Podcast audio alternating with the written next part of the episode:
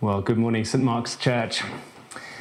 And uh, this is weird, isn't it? Being on camera and much rather be with everybody in person. But um, it's been a strange little adjustment to make to be speaking here like this and watching over a screen.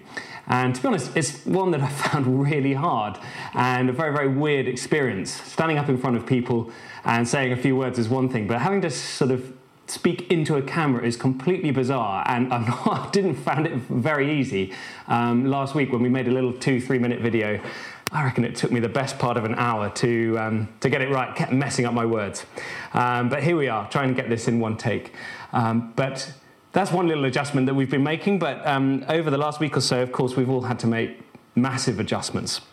And uh, most of us are now at home for most of the day, um, with the exception of our daily allotted uh, moment of exercise that we're allowed outside in the, uh, in the exercise yard or on the common. Um, but although I'm sure we're all trying to make the best of it, I think it's okay to admit that actually it's been pretty overwhelming. Uh, I've spoken to families whose kids are kind of crawling up the walls of two parents trying to work from home whilst the kids are there and not being able to go outside. And some people are thinking about kind of changing their jobs or quitting their jobs so at least one parent is able to look after the family. Um, some people have managed to escape London. Well done to you if you were able to watch this uh, from the relative uh, comfort of the countryside. Um, but for other people, actually, it's kind of impossible for, to do your job remotely, and so uh, people have been kind of stuck at home or going on fur- being put on furlough and are kind of going a bit crazy with um, uh, nothing really to do. Um, and so we're all probably feeling a bit overwhelmed. We're all feeling a bit overwhelmed with uh, how to stay physically and mentally um, healthy whilst we're sitting down and looking at a screen all day. Um, some of us are feeling overwhelmed financially and wondering whether Rishi Sunak's magic money tree is going to deliver us. But most seriously of all, we're probably feeling overwhelmed by this coronavirus itself, um, which is a matter of life and death.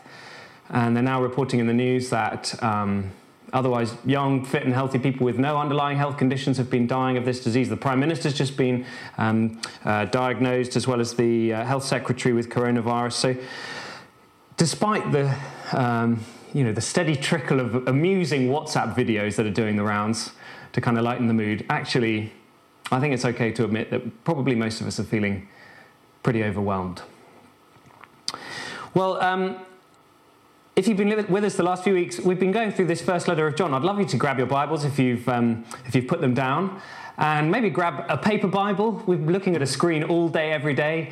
And uh, so maybe put your iPhone away if you've, if you've looked up the passage on your phone and grab a Bible, a good paper copy of the scriptures. And we're looking at the first letter of John. And I don't know about you, but I've just found it hugely relevant and encouraging for us as we've been working our way through this series. The first three weeks, uh, we looked at chapters one to three in church, in the flesh. And it seems like a lifetime ago that we were all able to meet together. Um, and the second uh, two, well, these last two weeks, chapter four last week, Paul was speaking to us on the camera, and here we are uh, looking at a screen. Um, so this series in 1 John has kind of straddled um, this crisis. But I've found it really, really encouraging um, as we've looked at it. And as we come to chapter five today, um, there is huge encouragement for us as we come into land, the end of the book. And I think that John wants to say to us who are feeling overwhelmed that actually not only do we not need to be overwhelmed, actually, we can overcome. We can overcome. And uh, so have a look if you've got that open. Verse 4. Here's the key little section, I think, of this uh, uh, passage for today. Verse 4 of chapter 5 For everyone born of God overcomes the world. Uh, and and that, that word overcome gets, gets repeated um, second half of the verse. This is our victory. Uh, this is the victory that has overcome the world, even our faith. And again, actually repeated verse 5 Who is it that overcomes the world? So at the start of this um, uh, chapter, three times John repeats this word overcomes, overcomes, overcomes. And so today, I just want us to focus in on this word overcoming so that we can actually, as a church family, be equipped to be people who are not actually overwhelmed um, in this crisis, but who can overcome. So, as we look at this together, um, we're going to see um, that John is going to show us, first of all, what it is that we need to overcome, what needs overcoming, um, who it is that will actually overcome, and how we'll overcome. So, first of all, what is it that we actually need to overcome? And um, we probably spotted uh, the answer to this as each of those three times it was read out, because each of the three times the word overcome comes, uh, we're told what it is we need to overcome. So have a look again. Verse 4 um, Everyone born of God overcomes the world. This is the victory that has overcome the world. Verse 5 Who is it who overcomes the world? And so, what is it that we need to overcome? Well, John says what needs overcoming is the world. Well, what exactly does John mean when he says, when he talks about the world? The Bible talks about the world in a number of different ways. Um, is the world good or bad? Well, it's actually kind of both, isn't it? The world is amazing, and God's made the world, and He made it good. And the world is an amazing place of beauty, and, uh, and, uh, and the fingerprints of God's good design and His blessing are all over this good world that He has made. But at the same time, it's actually also broken and uh, it's fallen. And the world is under the dominion of darkness. And it's in this second sense that actually John is talking here about the need to overcome. And so when he talks about the world, he's talking about that dimension of reality which has actually come under the dominion of the evil one. And the reason why we know that is he tells us, verse 19, have a look down. We know that we are children of God and that the whole world is under the control of the evil one. Now, we might be thinking, well, you know, has God sent this coronavirus? Where's this come from? And actually, I think John would want to say that it's not, it's not God who has come to steal and kill and destroy. It's the thief the enemy, the evil one who steals and kills and destroys. And I think it's helpful to, for us to understand that what, what's going on in the world at the moment is actually the activity of the evil one. And that's what we pray in the Lord's Prayer, isn't it? Deliver us. Deliver us from evil. In fact, literally, the Lord's Prayer deliver us from the evil one. And I believe that John would want to say that what's going on in our world at the moment, to the degree that this virus is stealing and killing and destroying, and it is. It's robbing us of our freedom, it's killing the most vulnerable in our society, and it's, it's destroying life as we know it. Um, to that extent, well, actually, that is the work of the evil one. And yet, and yet, God has allowed it. Um, this is kind of a mystery. Satan the devil, the evil one, he is active. He's on a leash though. And exactly how that works, who really knows? But I think that the best picture of it to understand it, the first two chapters of Job are the most ancient and the most helpful picture of helping us understand the relationship between the evil one in the providence and the sovereignty of God. But for our purposes here, John wants to say that the whole world is under the control of the evil one. And what that means is there's a need to overcome. That's what we're opposite, but that's what we're up against. So, who can possibly overcome? Who can overcome the evil one? Surely none of us. And, well, actually, no. Of course, there's only one who can overcome the evil one, isn't there? The thief comes to steal and kill and destroy, but there's one who came that we might have life and life in all its fullness. And so, so who is it that can overcome? Actually, we are able to have life if we are in Christ. So, verse 11, uh, look, look down at verse 11. This is the testimony God has given us eternal life, and this life is in His Son. It's in His Son. And that word of in Christ is, is repeated at uh, second half of verse 20. We are in him who is true by being in his Son, Jesus Christ. He is the true God and eternal life. So, who is it that can overcome? It's those who are in Christ. And John makes that really clear when we go back to the beginning of the uh, chapter and we look at this thing of overcoming, verse 4. Um, everyone born of God overcomes the world. Verse 5 Who is it that overcomes the world? The one who believes that Jesus is the Son of God. In other words, those who are in Christ. I thought of this picture to sort of help us. What does it mean to be in Christ? Um, Hannah, my wife, works for Compassion. And many of us will be familiar with Compassion in their work. They're committed to releasing children from poverty in Jesus' name. Um, but she's worked there for about a year. But when we first got together and when we first got married, um, actually, she had a rather sort of high flying job uh, in the city, literally high flying. She got to travel a lot for work. And um, she was a frequent flyer, which meant that she got uh, BA, British Airways Executive Silver um, membership to their, to their uh, executive club. And so when we went on our summer holiday, actually, that meant that when we got to the airport, she gets to just sort of swan into the executive business lounge and sort of flash her membership card as they say, Welcome, uh, Mrs. Thompson. But she was allowed to bring one guest with her. And very graciously, she condescended to allow her lowly economy class husband to join her uh, in the business lounge. And of course, I proceeded to frantically make the most of the free champagne, um, having never felt so posh in my life. And uh, so Hannah was the one who was able to actually get in. But in a sense, because I was with her, because I was it, it, participating in the privileges of her membership, I was in her membership.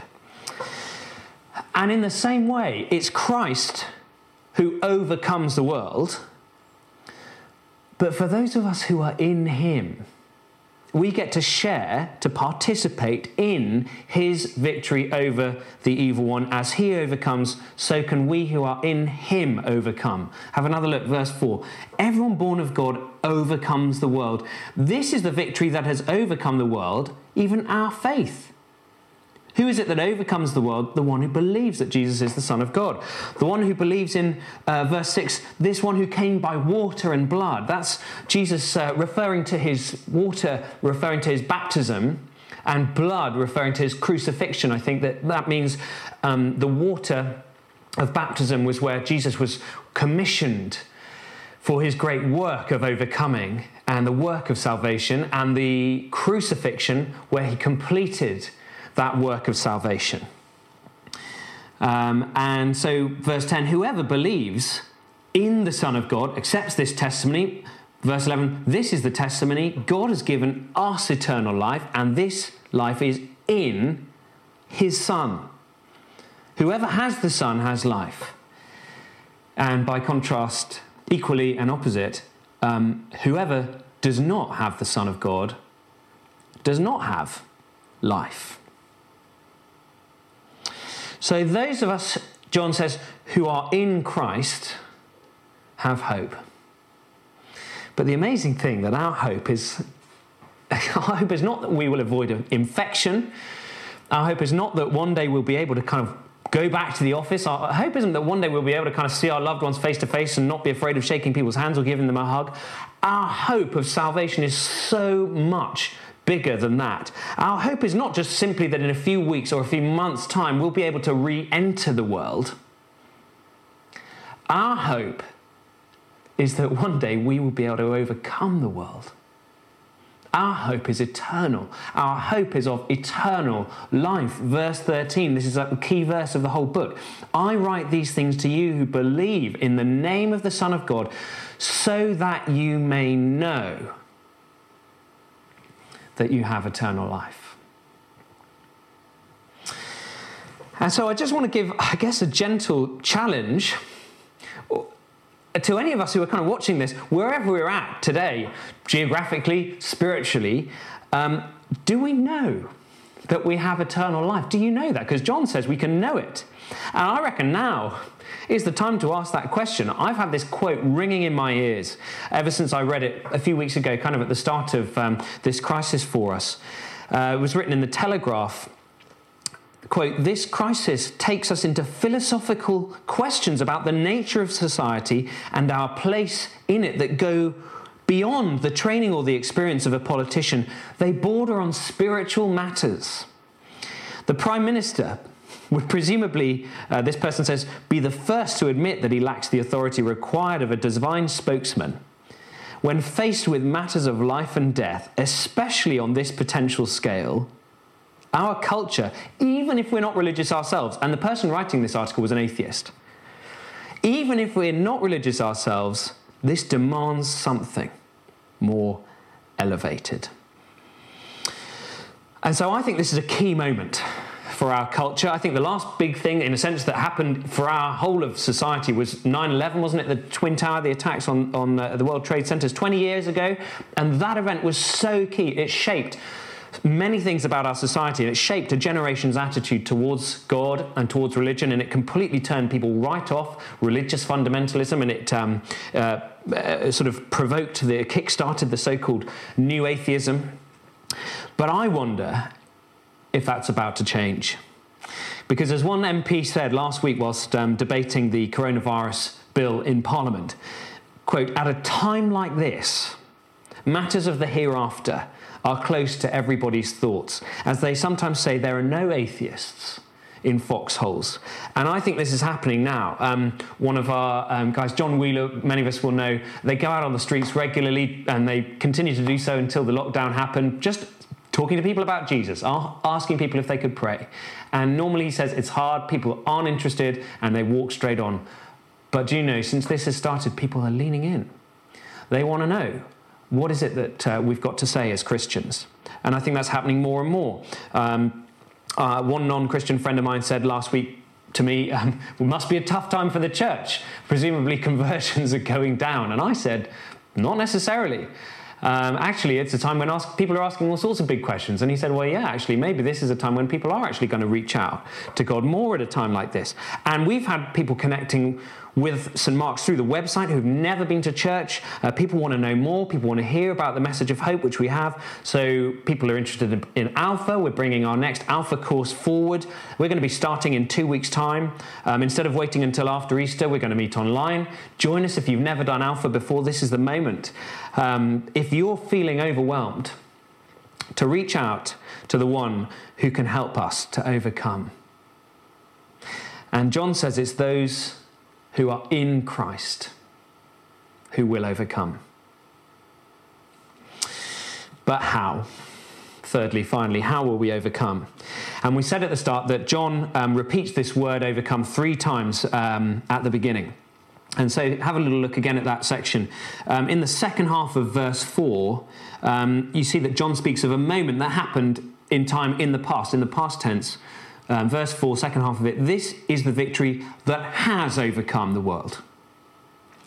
So there was a moment of victory in the past, but the other two references to overcoming are actually the present tense continuing in the life of the Christian. So that was a moment that has overcome the world, but beginning of verse 4, present tense, everyone born, born of God overcomes the world. Same thing, verse 5. Who is it that overcomes? Present tense. And so John says, well, yeah, there was a moment of victory, but also there is in the ongoing life of the Christian um, the continual working out of that victory which takes place each day in our lives. And so, how does that happen? And really, and this is what John has been talking about all through his letter, and you can sum it up in one word, and that is love. That's the purpose, really, of this letter love. Look again, verse 1 Everyone who believes that Jesus is the Christ is born of God, and everyone who loves the Father loves his child as well. This is how we know that we love the children of God by loving God and carrying out his commands. And actually, what are his commands? Well, we looked at that, chapter 2. Jesus gave the command love God with all your heart, soul, mind, strength, love your neighbor as yourselves. In fact, verse 3, this is love for God to keep his commands, which is to love.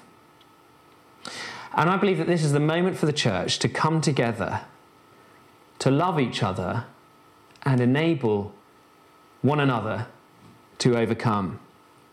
And in one sense, that seems difficult to love our neighbours when we aren't even allowed to see them, we're not even allowed to have contact with each other in a way, actually, as well, that is kind of the loving thing to do, though, at the moment. Um, I'm sure a number of us are really struggling with sort of social isolation and, uh, and social distancing, and some from a kind of a practical point of view. It's just hard, isn't it, not seeing each other? Um, others from a really a philosophical point of view. This is a huge impingement upon the freedom of the individual by the state, which kind of feels a bit uncomfortable. Um, but actually, whatever we think about that, the one way to love our neighbours at this time is kind of to follow those guidelines that the government have laid out. I'm sure it was none of our church family, um, but I'm sure I'm not the only one who found it a little bit galling that on the front page of the BBC, on the news, uh, uh, you know, was a picture of Clapham Common absolutely crawling with people. Um, a couple of days ago, you know, flagrant disregard for uh, the government's advice on keeping a, distant from each other. But I think that actually, um, one way to love our neighbours is simply to just suck it up and, and get on with it and obey, and actually, in fact, um, the command of God is to obey the command of the government, even if we disagree with it. Romans 13, be subject to what the government says. So, in fact, verse 3, this is love for God to keep his commands. But positively, let's also um, love our neighbours by getting them alongside them in, in, so many ways. So if you found the front page of the website, click the button on the homepage. If you can offer help, and we're trying to coordinate people's efforts. Um, Food Bank are massively increasing their efforts to help um, our neighbours who are particularly vulnerable at the moment. They're going to kind of a delivery model and actually all sorts of stepping up their activity in loads of different ways. Check out the Food Bank website um, for how you can help or, or if you can give. But I think this is also really a moment for us to come together as a family. And we feel that really, actually, the word that I've got for this is decentralization. I think for this season, decentralization of some of our activities, the way that we function together as a church family, um, is going to have to be decentralized. We're not all coming together as a great big group on Sundays for the large gathering. That's not happening um, for the foreseeable future. But what that does mean is that we are able to get together as small groups. And so we are going big on small groups and wanting to say that actually this is crucial during this season because the primary connection for the church, according to John, is not between staff member and regular member of the congregation. That's not it at all. It's brothers and sisters. Look at verse 1 again. Everyone who loves the Father loves his child as well.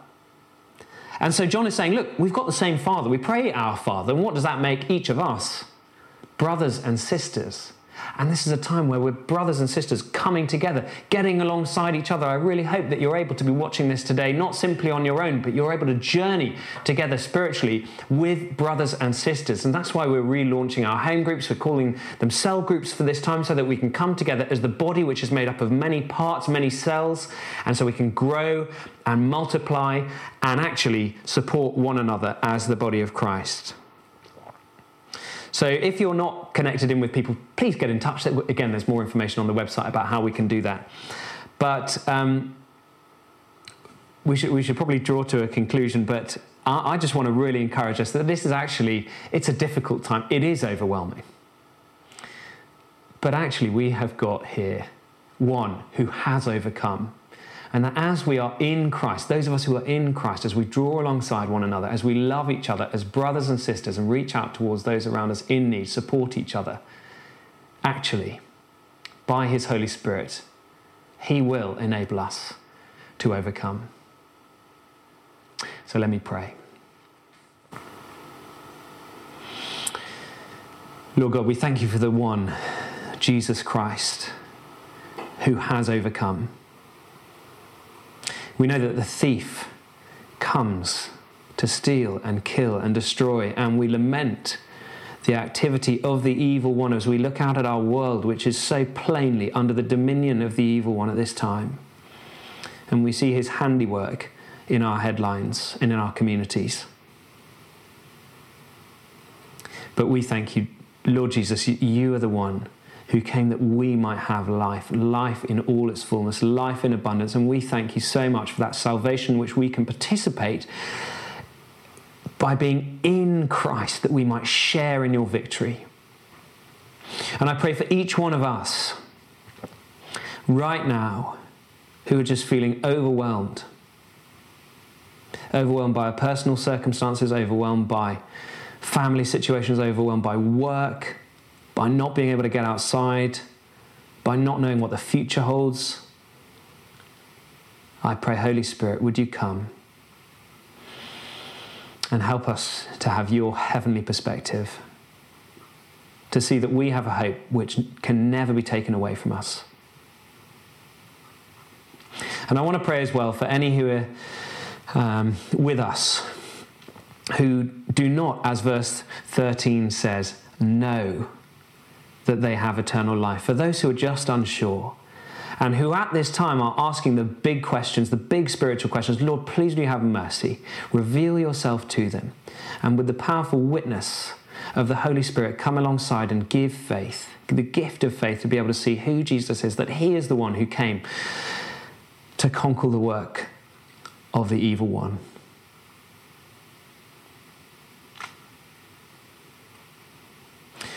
And perhaps I'm just going to leave just a moment of quiet now. And perhaps you'd like to stretch out your hands as we sometimes do and just invite the Holy Spirit to come and minister to us. Help us to know that Christ has overcome. Come, Holy Spirit.